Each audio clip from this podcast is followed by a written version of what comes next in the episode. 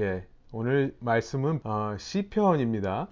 우리 이 가스페 프로젝트 구약 1권의 세 번째 과가 시편 96편의 말씀인데요. 어, 여러분 성경책을 펴시고 함께 한번 눈으로 한번 훑어보시면서 함께 말씀 나누었으면 좋겠습니다.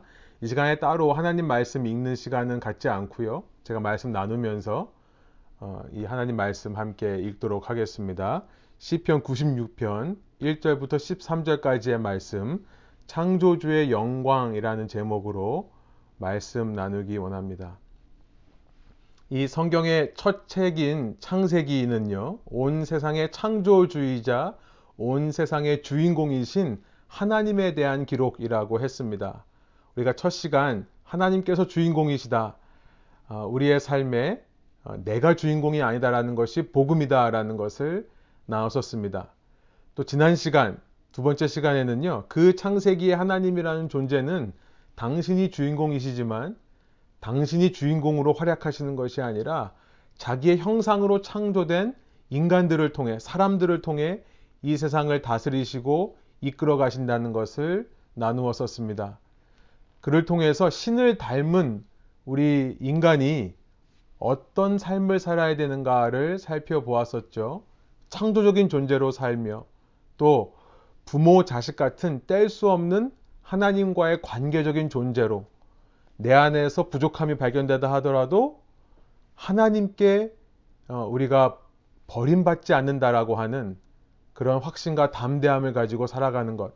또 하나님을 닮고 하나님을 닮고 있는 존귀한 존재로 서로를 대하는 것이 우리가 살아가야 될 삶의 모습이다라는 것이 어, 지난 시간 내용이었습니다. 이것이 바로 기독교에서 제시하는 참된 인간상입니다. 창조적인 존재, 부모와 자식같이 관계적인 존재, 또 어, 하나님을 닮고 담은 존귀한 존재라는 것이죠. 오늘은 그렇게 하나님을 닮은 인간이 이 땅에 무슨 목적으로 존재하는 것인가에 대해서 좀 더 나누기를 원하는데요. 한마디로 우리가 이 땅에서 존재하는 이유, 우리가 이 땅을 살아가는 목적을 한마디로 정의한다고 하면 이렇습니다. 하나님의 영광을 위해서다. For the glory of God. 하나님의 영광을 위해서 우리가 존재하는 것이다. 라고 할 수 있습니다. 이 기독교 신앙을 처음 접하는 사람들에게 이 기독교를 소개하기 위해 기독교 신앙을 가르치기 위해 만들어진 웨스트민스터 소요리 어, 교, 어, 소요리 문답이라는 것이 있습니다. Westminster Shorter Catechism이라고 하는 웨스트민스터 소요리 문답이라고 하는 것에 보면 가장 먼저 이제 기독교를 믿기 시작한 사람에게 묻는 질문이 1번으로 이렇게 나옵니다. What is the chief end of man? 여러분 17세기에 어, 쓰여진 글입니다. 1600년대 중반이에요. 그래서 이 사람을 남성으로만 지칭하는 것을 양해해 주시기 바랍니다. 그런데 인간의 제일 되는 목적이 무엇인가? 라는 질문을 먼저 합니다. 답이 뭐냐면, answer가 뭐냐면, man's chief end is to glorify God and enjoy Him forever.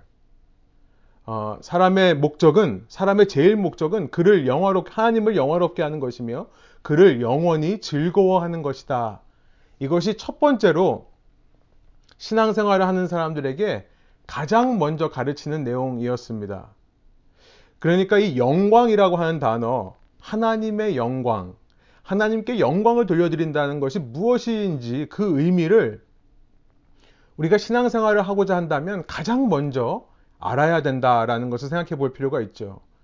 여러분, 기독교에서 사, 용하는 여러 가지 용어들이 있는데요. 그 의미를 정확히 알고 사용할 필요가 있습니다. 여러분, 영광이라는 뜻이 무엇일까요? 우리가 사는 사회 속에서 영광이라는 것은 어쩌면 성공이라는 의미와 연결해서 쓸 때가 참 많습니다.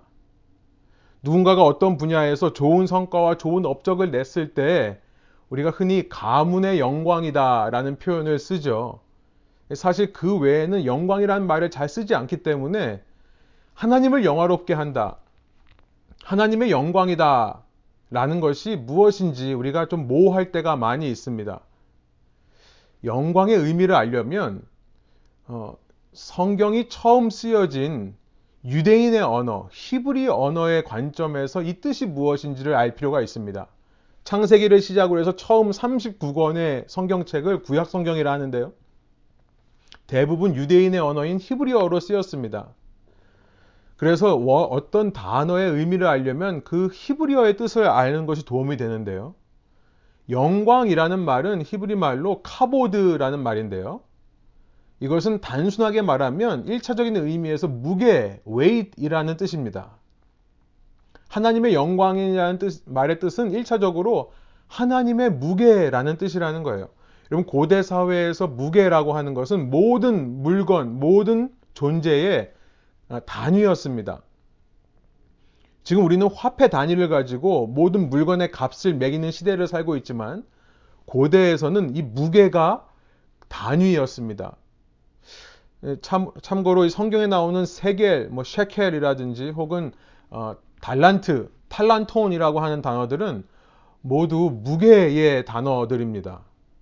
사물에게는 고유한 무게가 있다는 것을 고대 사람들은 인식하고요. 그래서 그 고유한 무게를 가지고 그 사물이 무엇인지를 알아보는 시스템을 만들었던 겁니다. 예를 들어서 똑같은 모양의 주머니에 쌀을 가득 채웠을 때의 무게랑 콩을 가득 채웠을 때의 무게랑 또 은을 가득 채웠을 때의 무게랑 금을 가득 채웠을 때의 무게가 다 다른 것이죠. 그래서 그 무게를 보면 그 주머니 속에 뭐가 들었는지를 알 수 있다. 그래서 이 무게라는 의미로부터 에센스, 본질이라는 의미가 생겨납니다. 그런 의미에서 사람의 영광이란 무엇입니까? 우리는 이 영광을 성공이라는 의미로만 사용하는데요. 사실 내 영광이다 라고 할 때는요, 이런 뜻입니다. 내 삶의 무게를 달아보니까, 예, 제 삶의 무게를 달아보니까 뭐 몇 파운드다, 몇 킬로그다 이런 얘기를 하는 게 아닙니다. 내 삶의 무게를 달아봤더니 내 자신의 노력만이 드러난다면, 내 본질만이 드러난다면 그것은 내 영광입니다. 내가 열심히 공부했더니 이만큼의 점수가 나왔다. 내가 열심히 돈을 벌고 일했더니 이런 결과가 나왔다. 다 그냥 나의 영광입니다. 그런데 하나님의 영광이란 무엇인가? 내 삶의 무게를 달아보니까 내가 낼 수 있는 무게 이상으로 무게가 나오는 것. 여러분, 이, 그것이 바로 하나님의 영광이라는 겁니다. 내가 할 수 없는 일을 어떻게 보니까 이룬 거예요. 그러니까 이것은 내가 이룬 것이 아니라 하나님이 도와주셔서 나를 이루게 하셨다. 그만큼이 하나님의 영광이 되는 겁니다. 나라는 존재는 이런 삶을 살 수 없는 존재인데 어떻게 나 같은 존재가 이런 삶을 살게 되었는가라고 질문하는 순간 깨달아지는 그만큼의 무게. 이것이 바로 내 삶을 통해 드릴 수 있는 하나님의 영광이라는 거예요. 이것이 영광의 정입니다. 어려운 말이 아니에요. 그러니까 사람이 하나님의 영광을 위해 존재한다는 말은 무엇일까요? 쉽게 말하면 어떤 한 사람의 삶을 통해 하나님이 드러나는 삶을 산다는 것을 말하는 것입니다. 여러분, 여기서 기독교만의 놀라운 논리가 생겨납니다. 내 무게가 늘어나면 늘어날수록 하나님의 영광은 줄어들게 되는 것이죠. 내, 영, 내 삶의 무게가, 내 무게가 늘어나면 늘어날수록, 내 비중이 커지면 커질수록 내 삶에서 하나님의 영광이 차지하는 비중은 줄어들게 되는 겁니다. 그런 사람은 신앙의 제일 목적을 덜 이루게 되는 사람이라는 거예요. 그러나 반대로 내 삶의 무게가 작아진다면, 내 영향력이 작아진다면 그만큼 하나님의 영광이 커지는 것이고, 그런 사람이 신앙의 제일 목적인 하나님을 영화롭게 하는 일, 이것에 충, 더 충실한 삶을 살게 된다는 것이죠. 이 기독교만의 놀라운 진리입니다. 여러분, 여기서 잠깐 우리는요, 현대 기독교가, 현대 기독교인들이, 크리스천들이 세상에 어떤 모습으로 비춰지는가를 한번 짚고 넘어가 보기를 원합니다. 기독교 밖에 있는 사람들에게 우리는 어떤 모습으로 비춰질까요? 하나님의 영광을 최우선으로, 최우선의 목적으로 삼고 살아가는 삶이 어떻게 그들의 눈에 보일 수가 있겠습니까? 만일 우리가 세상처럼 우리 자신을 과시하고 내가 배운 지혜들, 내가 가지고 있는 소유들을 뽐내기 위해 산다면 내 자신을 드러내기 위해 사는 만큼 내가 그렇게 오, 나의 온 몸의 마디마디마다 힘을 주고 사는 만큼 하나님의 영광은 감소된다는 것을 깨닫기 원합니다. 혹은 그 반대로 내가 나의 나약함을 어떻게 해서든지 포장하기 위해 노력하고 산다면 나의 모자람과 나의 부족함을 숨기기 위해 방어 태세를 가지고 디펜스 메커니즘을 가지고 살아가고 있는다면 그만큼 하나님의 영광은 줄어든다는 것을 생각해 보기를 원합니다. 내 삶에서 내가 줄어들수록 하나님의 영광이 커진다. 그러므로 하나님의 영광을 추구하는 사람의 목적에 그 부합한 삶의 모습은요, 내 자신을 점점 더 죽여가는 것입니다. 여러분, 이 영광이라는 단어의 뜻만 하나만 제대로 알아도 오늘 더 이상 설교하지 않아도 될 것 같습니다. 여기서 설교를 마무리해도 될 것 같아요. 오늘 바쁘신 일정이 있는 분들은 지금 나가시기 바랍니다. 그러나 하나님의 영광을 제일의 목적으로 삼고 사시는 여러분들이기 때문에 말씀보다 더 소중한 시간이 있을 수 없다는 것을 알고 나가라고 권해도 안 나가실 거라 믿고 계속해서 말씀을 전하도록 하겠습니다. 예, 말씀 10편 96편을 말씀드려 놓고 96편을 한번 읽어 봐야죠. 이 시편이라는 성경은요, 성경의 여러 시들을 이렇게 한데 모아 놓은 책인데요. 시집과 같은 겁니다. 시집. 그런데 이것은 그냥 시가 아니라 하나님의 영에 감동된 사람들이 쓴 시이기 때문에 이것을 하나님의 말씀으로 인정하게 되었습니다. 시편에 총 150개의 시가 있는데요. 그 중에 이 96번째, 96번째 시를 가만히 살펴보면 이 시 속에 하나님을 영화롭게 한다는 것이 도대체 무엇을 의미하는가에 대해서 조금 더 구체적인 의미가 숨어 있는 것 같습니다. 저는 크게 두 가지 측면에서 이걸 살펴보기 원하고요. 두 가지 측면에서 세 가지의 적용을 설교를 통해 말씀드리고자 합니다. 첫 번째, 이 시인은요, 지금 이 시편 96편을 쓴 시인은 지금 이 노래를 온 세상을 향해 온 세상 앞에서 마치 온 세상이 무대인 것처럼 이 시를 외치고 있다는 것을 알게 됩니다. 시편 96편 1절과 2절인데요. 제가 개혁 개정으로 읽어 보겠습니다. 새 노래로 여호와께 노래하라. 온 땅이여 여호와께 노래할지어다. 여호와께 노래하여 그의 이름을 송축하며 그의 구원을 날마다 전파할지어다. 여기 보면 노래하라라는 명령어가 세 번 나오는데요. 이 비슷한 말이 할렐루야라는 단어가 있습니다. 성경에서 많이 등장하고요. 또 세상 노래 가사에서도 이 할렐루야라는 말을 이용해다가 많이 쓰죠. 이 뭔가 답을 찾았을 때 유레카라고 말하는 것처럼 사람들은 할렐루야라는 말을 내가 원하는 무엇인가를 얻었을 때 기뻐 외치는 소리라고 이해합니다만 이 할렐루야의 뜻은요. praise the lord 주님을 찬양하라라는 말이에요. 오늘 본문 1절과 2절에 노래하라 sing to the lord와 같은 의미입니다. 이렇게 하나님을 찬양하라, 하나님을 노래하라 라고 외치는데요. 그 대상이 누굽니까? 온 땅이라는 거예요. 온 땅이요. 이 11절, 12절에 가보면 그 온 땅이 어떤 것들인지 이렇게 말합니다. 11절, 12절 제가 개혁개정을 읽어보겠습니다. 하늘은 기뻐하고 땅은 즐거워하며 바다와 거기 충만한 것이 외치고 밭과 그 가운데 있는 모든 것은 즐거워할지로다. 그때 숲의 모든 나무들이 여호와 앞에서 즐거이 노래하리니. 바로 이것이 하나님 영광의 첫 번째라는 것을 생각해 보게 됩니다. 3절이에요. 한번 한 목소리로 한번 읽어볼까요? 하나님의 영광을 말씀하십니다. 그의 영광을 백성들 가운데에 그의 기인한 행적을 만민 가운데에 선포할지어다.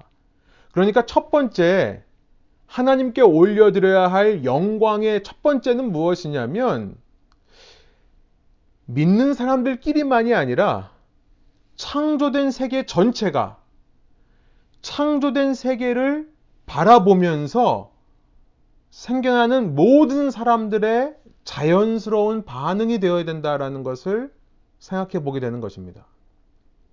하나님이 언제 영광 받으시는가로 생각해 보면 좀 더 쉽습니다. 하나님, 하나님께서 영광 받으시는 것의 가장 기본적인 것은 창조된 창조물들이 창조주이신 하나님께 노래하며 찬양할 때 영광 받으신다라는 사실이에요.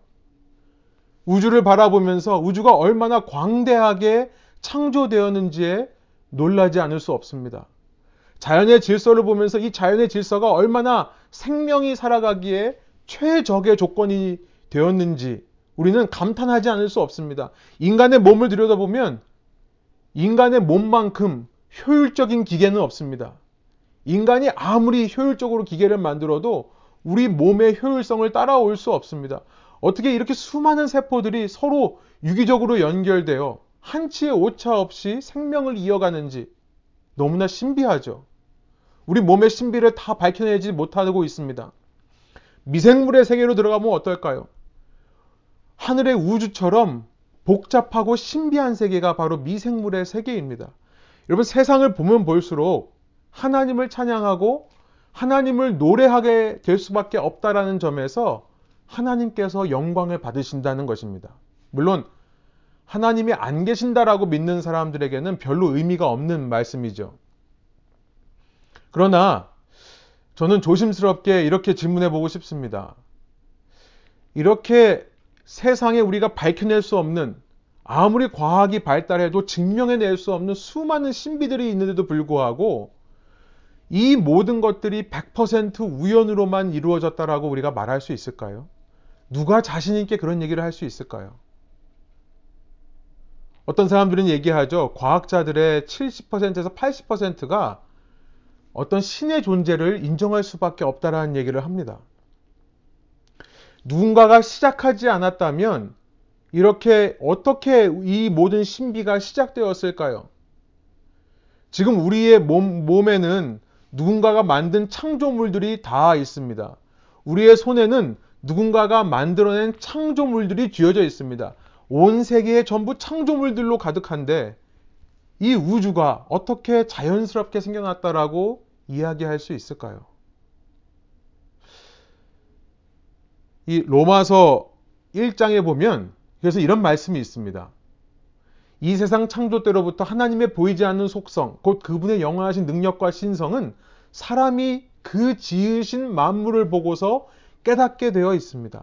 그러므로 사람들은 핑계를 댈 수가 없습니다. 꼭 우리가 기독교에서 말하는 신앙을 갖지 않다 하더라도 그냥 일반 사람들이 자연 세계를 볼 때, 이 세상을 볼 때 막연하게나마 어떤 신에 대한 존재를 인정할 수밖에 없다라고 말씀하시는 구절입니다. 물론 종교학자들은 이런 얘기를 합니다. 신이라고 하는 것은 있는 사람에게는 있는 것이고 없는 사람에게는 없는 것이다. 이렇게 신을 정의합니다. 그러나 저는요, 저와 여러분이 이 창조주에 대한 가능성을 열어두지 않았다면 이 자리에서 혹은 이 녹음된 파일을 여러분이 설교로 들으실 이유가 없었을 것이다 라는 생각이 듭니다. 하나님에 대한 궁금한 마음이 있기 때문에 말씀을 듣고 있는 것이 아닙니까?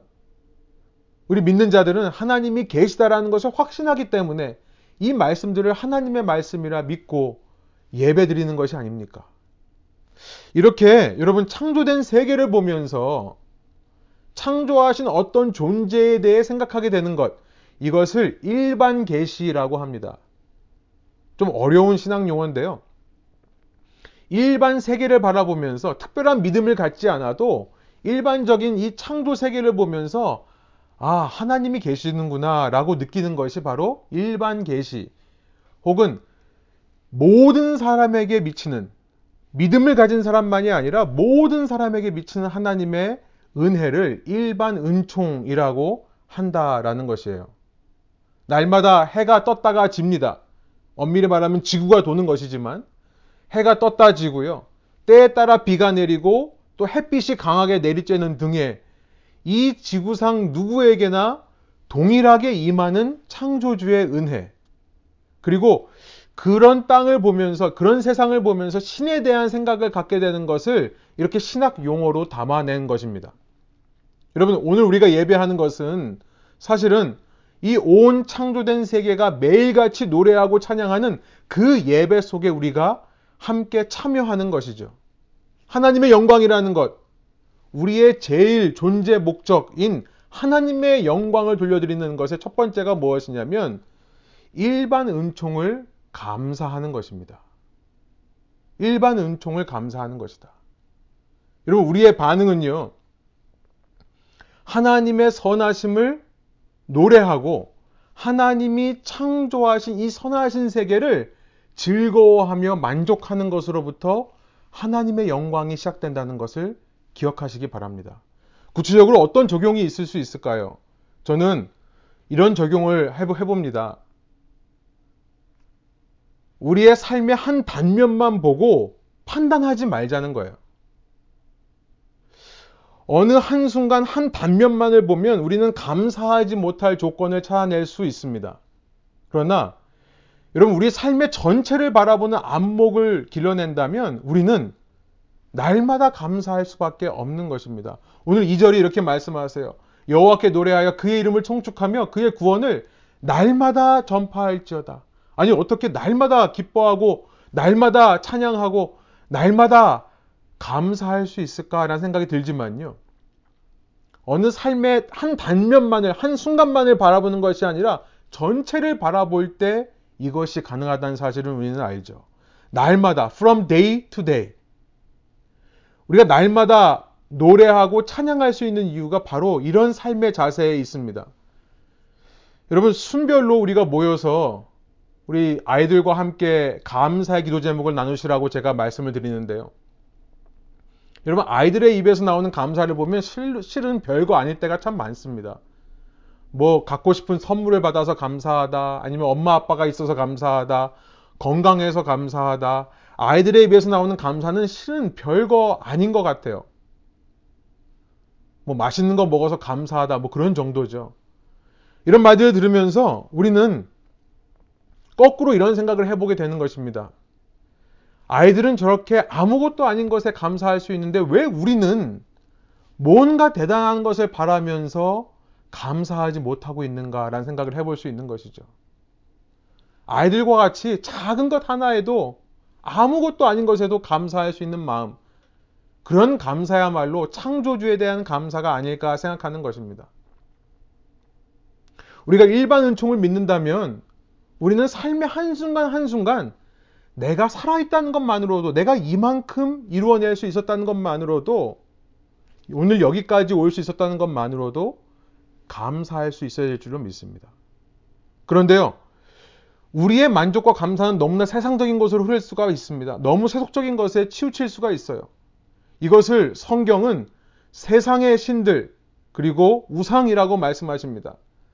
4절과 5절에는요. 이렇게 세상의 신들과 대비되어 하나님을 찬양하는 모습이 나옵니다. 여호와는 위대하시니 지극히 찬양할 것이요 모든 신들보다 경외할 것임이며 만국의 모든 신들은 우상들이지만 여호와께서는 하늘을 지으셨음이로다. 세상 사람들이 돈과 명예 그리고 인기를 위해 세상 신들에게 얼마나 영광을 드리며 사는지 모릅니다. 우리가 믿는 자로서 그보다 창조주이신 하나님께 더 영광을 올려드려야 되지 않겠습니까? 결국 우리가 오늘 감사하지 못하는 이유는 하나님이 어떤 분이신가를 잘 생각하지 못하기 때문이고요. 우리가 적용해 볼 수 있습니다. 감사하지 못하는 수많은 이유들과 우리는 맞서 싸워야 된다라는 것을 첫 번째로 적용해 봅니다.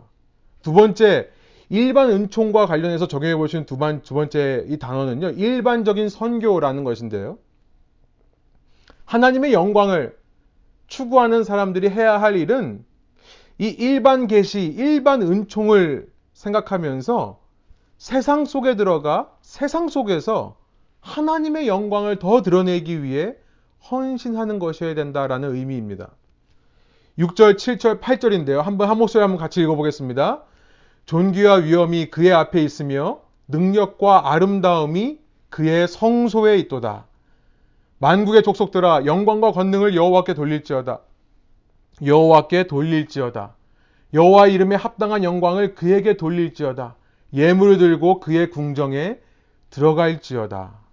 이 6절부터 8절을 읽어보면 이 성소에 계신 하나님을 예배하는 장소인 성소에 계신 하나님을 찬양하는 것처럼 들립니다. 세상과 구별된 하나님의 임재의 장소가 바로 성소입니다.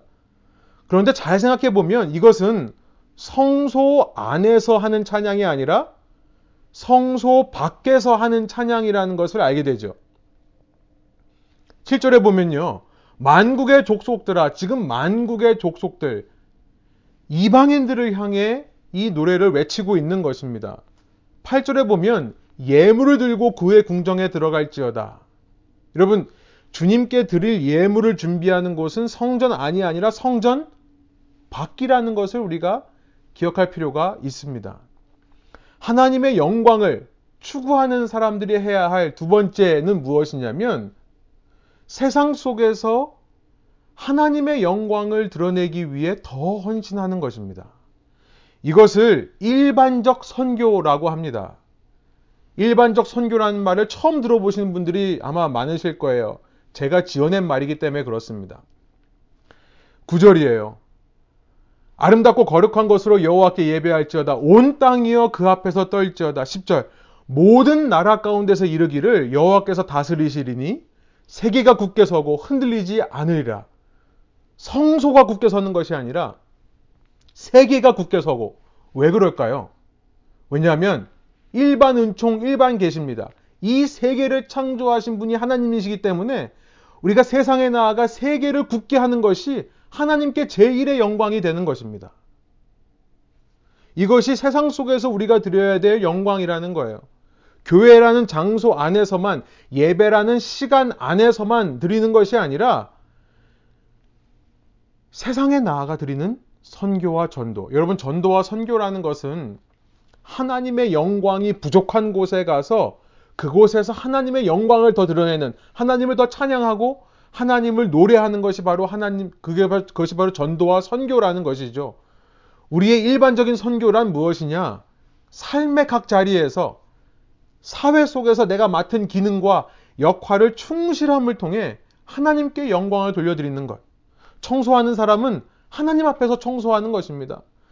어떤 물건을 판매하거나 서비스를 제공하는 사람들은 주님께 대하듯 사람들 하나하나를 주님을 대하듯 최선의 것으로 제공하고 최선의 서비스를 제공함을 통해 하나님께 영광을 돌리는 것.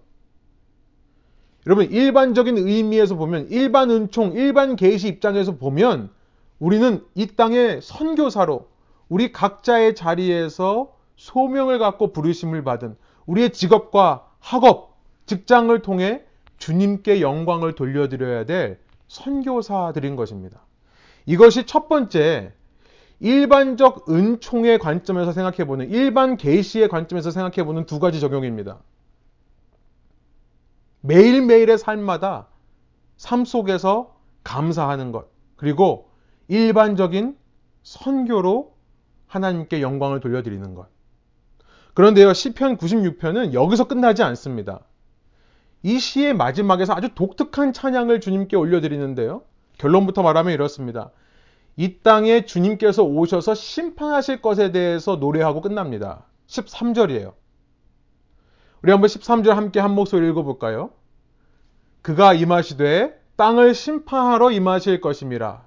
그가 의로 세계를 심판하시며 그의 진실하심으로 백성을 심판하시리로다라는 찬양으로 시편 96편이 끝납니다.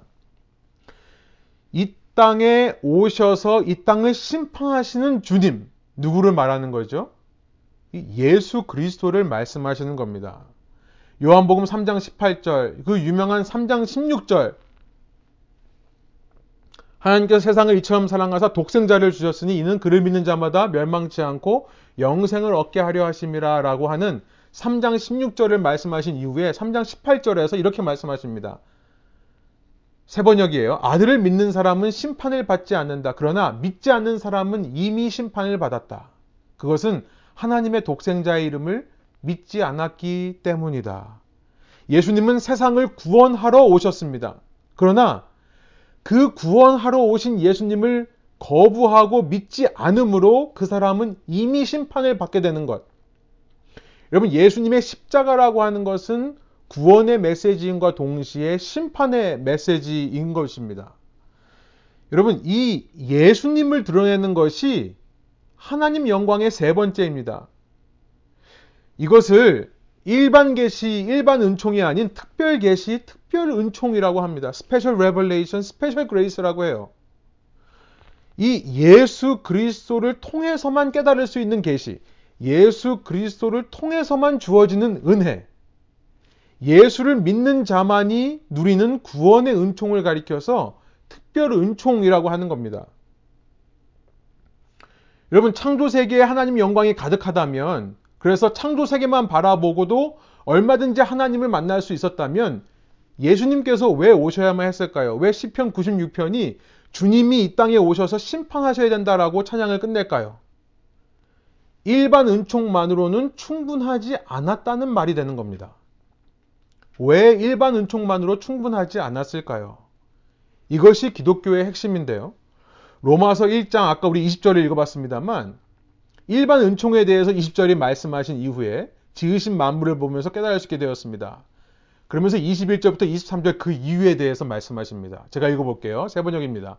로마서 1장 21절. 사람들은 하나님을 알면서도 하나님을 하나님으로 영화롭게 해드리거나 감사를 드리기는 커녕 오히려 생각이 허망해져서 그들의 지각 없는 마음이 어두워졌습니다. 사람들은 스스로 지혜가 있다고 주장하지만 실상은 어리석은 사람이 되었습니다. 그들은 썩지 않은 하나님의 영광을 하나님의 영광에 대해서 말씀하시죠. 썩어 없어질 사람이나 새나 네발 짐승이나 기어다니는 동물의 형상으로 바꾸어 놓았습니다. 왜 일반 은총만으로는 부족했는가? 인간의 타락 때문입니다. 일반 은총만으로 부족했다는 말은 이 온 세계에 충만한 하나님의 영광이 감소되었다는 말이 전혀 아닙니다. 이 창조 세계에 가득한 하나님의 영광은 그대로 있습니다. 그런데 사람의 눈에 그게 안 보이기 시작하는 겁니다. 마음이 어두워졌다, 어리석은 사람이 되었다라고 말하는 것이 바로 그것을 의미합니다. 사람들이 그런 창조 세계에 가득한 하나님의 영광을 어느 순간부터 알아보지를 못하고 당장 눈에 보이는 우상들, 세상 신들, 지금 여기는 동물 형상, 썩어 없어지는 사람의 형상이라고 되어 있지만 오늘날 용어로 말하면 돈, 명예, 인기, 안정들을 말하는 것이겠습니다. 그런 것들에 하나님의 영광보다 더 눈길을 주었기 때문입니다. 그래서 일반 은총만으로는 부족해진 것입니다. 이것을 타락이라고 하고 다음 시간 더 살펴보겠습니다만 이 타락으로 인해 일반 은총만으로는 한계였기 때문에 그래서 예수 그리스도께서 오셔야만 했습니다. 고린도후서 4장 4절부터 7절이에요. 그들의 경우를 두고 말하면 이 세상의 신이 믿지 않는 자들의 마음을 어둡게 하여서 하나님의 형상이신 그리스도의 영광을 선포하는 복음의 빛을 보지 못하게 한 것입니다. 6절. 어둠 속에 빛이 비춰라고 하신 말씀하신 하나님께서 우리 마음속을 비추셔서 예수 그리스도 얼굴에 나타난 하나님의 영광을 아는 지식의 빛을, 빛을 우리에게 주셨습니다. 어느 순간부터 인류가 이 창조 세계의 아름다운 빛을 보지 못하고 어둠 가운데 잠기게 되자 예수님을 통해 그 하나님의 영광을 다시금 바라보게 하는 빛을 우리에게 주셨다라는 말씀을 하고 있는 것입니다. 우리는 이 보물을 질그릇에 간직하고 있습니다. 이 엄청난 능력은 하나님께서 나는 것이지 우리에게서 나는 것이 아닙니다. 우리에게 임하신 특별 계시, 특별 은총에 대해 말씀하는 거예요. 그렇다면 이 예수 그리스도라는 특별 계시, 특별 은총만이 드릴 수 있는 하나님의 영광은 무엇일까요? 그것이 우리의 질문이죠. 특별 계시로만, 특별 은총으로만 드려질 수 있는 하나님의 영광은 무엇일까요? 고린도후서 4장이 이어서 이렇게 얘기합니다. 여러분 잘 들어보세요. 오늘 설교의 포인트입니다. 우리는 사망, 사방로 죄어들어도 움츠러들지 않으며 답답한 일을 당해도 낙심하지 않으며 박해를 당해도 버림받지 않으며 거꾸로 트림을 당해도 망하지 않습니다. 우리는 언제나 예수의 죽임 당하심을 우리 몸에 짊어지고 다닙니다. 그것은 예수의 생명도 또한 우리 몸에 나타나게 하기 위함입니다. 11절 반복합니다. 우리는 살아 있으나 예수로 말미암아 늘 몸을 죽음에 내어 맡깁니다. 그것은 예수의 생명도 또한 우리의 죽을 육신에 나타나게 하기 위함입니다. 여러분, 이렇게 표현하면 좀 더 이해가 쉬, 쉬우실 거예요. 일반적으로 계시된 영광, 일반적으로 계시된 그 은혜 속에서 내가 어느 순간 영광을 돌려드리지 못한다는 상황을 맞닥뜨리게 될 때,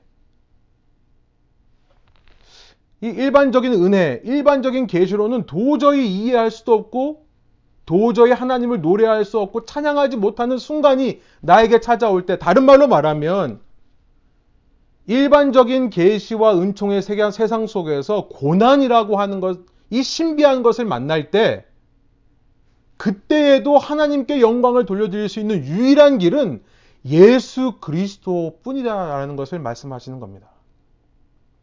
어떻게 그렇습니까? 지금 10절, 11절 바울이 똑같은 표현을 반복합니다. 내가 고난을 받을 때 혹은 내가 죽음의 위협을 받을 때 그때 그때야말로 내 속에 있는 예수의 생명력이 드러나는 순간이다. 세상의 소망이 사라져가고 육신의 소망이 사라져갈 그때에야 내 속에 있는 예수의 생명이 내 육신에 드러나게 된다라는 것을 말씀하고 있습니다. 여러분 이것이 특별 은총, 특별 계시를 경험한 자들만이 할 수 있는 너무나 놀랍고 신비한 고백이라는 거예요. 고난이 다가올수록, 죽음이 다가올수록 생명 대신 예수님만을 더 붙잡고 예수님만을 더 드러내는 삶을 통해 하나님께서 영광 받으신다라는 거예요. 하나님께서 받으시는 영광은 모든 창조 세계가 자연적인 상태에서 고난이 없는 상태에서 올려드리는 찬양과 노래만이 아니라 그 중에서 예수님과 같이 고난을 통해 영광에 참여하는 자들을 통해 주님께서 받으시는 영광이 따로 있다라는 것입니다. 15절. 이 모든 일은 다 여러분을 위한 것입니다. 고난에 대해 얘기하면서 죽음의 위협에 대해 말씀하면서 이 모든 것은 다 여러분을 위한 것이다라고 사도 바울이 말씀합니다. 그리하여 하나님의 은혜가 점점 더 많은 사람에게 퍼져서 감사하는 마음이 넘치게 하고 하나님께 영광을 돌리게 하려는 것입니다. 여러분, 그렇게 죽음의 순간 속에서 고난 속에서 예수만을 붙잡는 나를 통해서 예수의 생명력이 내 속에 넘쳐난다면 그것을 주위 사람들이 본다는 거예요. 아니, 왜 저 사람은 저 상황 속에서 절망하지 않는가? 저 사람은 왜 저 속에서도 감사할 수 있는가? 라고 주위 사람들에게 그 영향력이 퍼져간다는 것입니다. 이를 통해서만 받으시는 하나님의 영광이 따로 있다는 겁니다. 그 영광이 따로 있다는 거예요. 그러므로 이것이 우리의 적용입니다. 우리는 낙심하지 않습니다. 우리의 겉사람은 낡아가나 우리의 속사람은 날로 날로 새로워집니다. 여러분 이런 일을 겪으면서 게다가 그 고난과 죽음의 위협을 통해 내 속사람이 날마다 새로워진다면 그것이 주님께 드릴 수 있는 크나큰 영광이라는 거예요. 예, 17절 슬라이드가 또 없어졌습니다. 제가 읽어볼게요. 지금 우리가 겪는 일시적인 가벼운 고난은 비교할 수 없을 정도로 영원하고 크나큰 영광을 우리에게 이루어 줍니다. 이것이 고린도후서 4장 17절이에요. 이런 일을 겪으면서 주위 사람들에게 선한 영향을 줄, 줄 뿐만 아니라 내 속사람이 날마다 새로워지는 변화와 성숙을 경험하는 것, 그것으로 주님께서 영광을 받으신다는 거예요. 예수 안에서만 돌려드릴 수 있는 영광인 겁니다. 그것은 세 번째, 고난을 통한 영광이라는 거예요. 제가 좀 이따가 이 슬라이드를 정리된 슬라이드를 하나 보내드리겠습니다. 사실 이 슬라이드를 보면서 말씀을 마무리 짓고 싶었는데요. 머릿속으로 여러분 떠올리시기를 원합니다.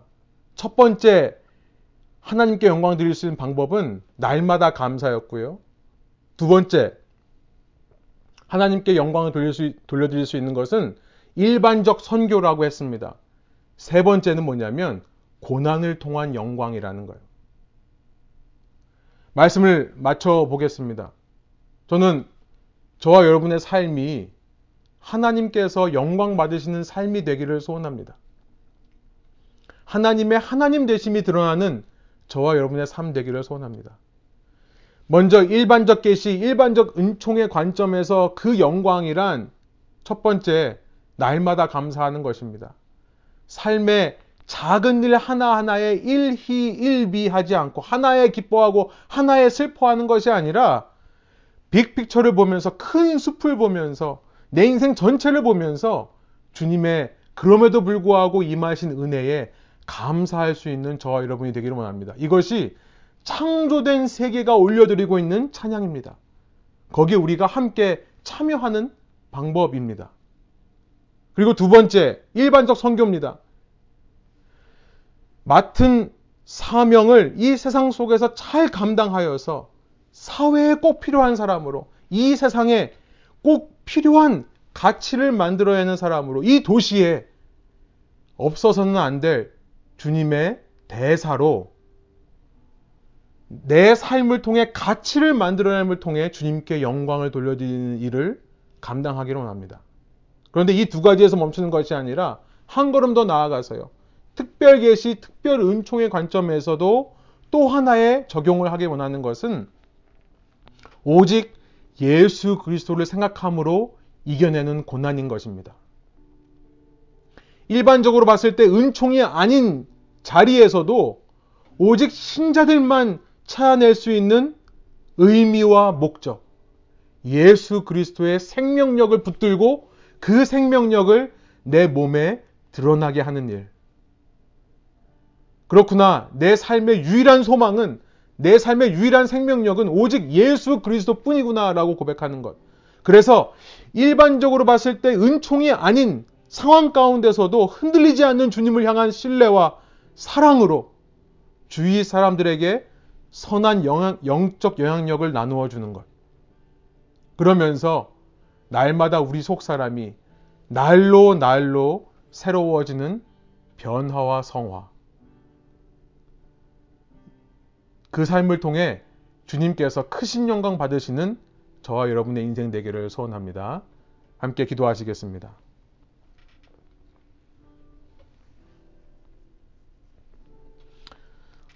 아버지 하나님, 어, 이 시편 96편을 통해 우리가 창조물로서 창조주께 마땅히 올려드려야 되는 영광에 대해 생각해 보았습니다. 모든 창조 세계가 어, 주님을 찬양하고 있듯이 저희들도 저희 전체 삶을 보며 그럼에도 불구하고 주님께서 우리를 선하게 인도하셨고 이제까지 함께 하셨다는 사실만으로도 날마다 감사할 수 있는 저희의 인생 되게 하여 주십시오. 그러한 날마다 감사드리는 모습이야말로 이 피조물로서 합당한 주님께 드려지는 영광일 것입니다. 또한 우리가 세상에 나아가서 일반적인 선교를 감당하기 원합니다. 주님의 영광이 충만하지 않은 곳을 찾아가서 그곳에 사회의 한 일원으로 도시의 한 부분으로 맡은 책임과 역할을 충실히 감당함을 통해 사람을 살리는 사람을 이롭게 하고 사람을 편하게 하는 가치를 만들어내는 그 일에 저희가 사명을 걸고 소명을 가지고 헌신하는 성교사 되게 하여 주옵소서. 그러나 이 모든 일에 있어서 세상이 이해가 안, 되, 안 될 때가 있습니다. 하나님께서 왜 이 세상을 이렇게 창조하셨나 의문이 들 때가 우리에게 찾아옵니다. 고난과 죽음의 위협이 찾아올 때, 그러나 그때 우리에게 특별히 알려주신 예수 그리스도라는 소망을 붙잡고 이 땅이 전부가 아니라 주님과 함께하는 영원한 나라가 우리를 기다리고 있음을 내가 아는, 내가 파악하는 이 상황이 전부가 아니라 주님께서는 이 상황 뒤에 더 놀라운 계획과 뜻고, 뜻을 가지고 계심을 믿고 고백하고 선포하며 주님과 함께 이 생명력이 없어 보이는 상황 가운데서도 하늘의 생명력을 드러내 보이는 저희의 삶이 되게 하여 주셔서 오직 예수 그리스도만으로 올려드릴 수 있는 하나님의 영광, 오직 예수 그리스도의 생명력으로만 변화시킬 수 있는 주위 사람들의 모습 속에서 주님께 영광 돌리게 하여 주시고, 주님, 내 속 사람이 이 과정을 통해 변화와 성숙으로 나아가는 그 일을 통해 주님께서 기뻐 받으시는 영광을 돌려드리는 저희 인생 되게 하여 주옵소서. 감사와 찬양을 주께 올려드리며 예수 그리스도의 이름으로 기도합니다. 아멘.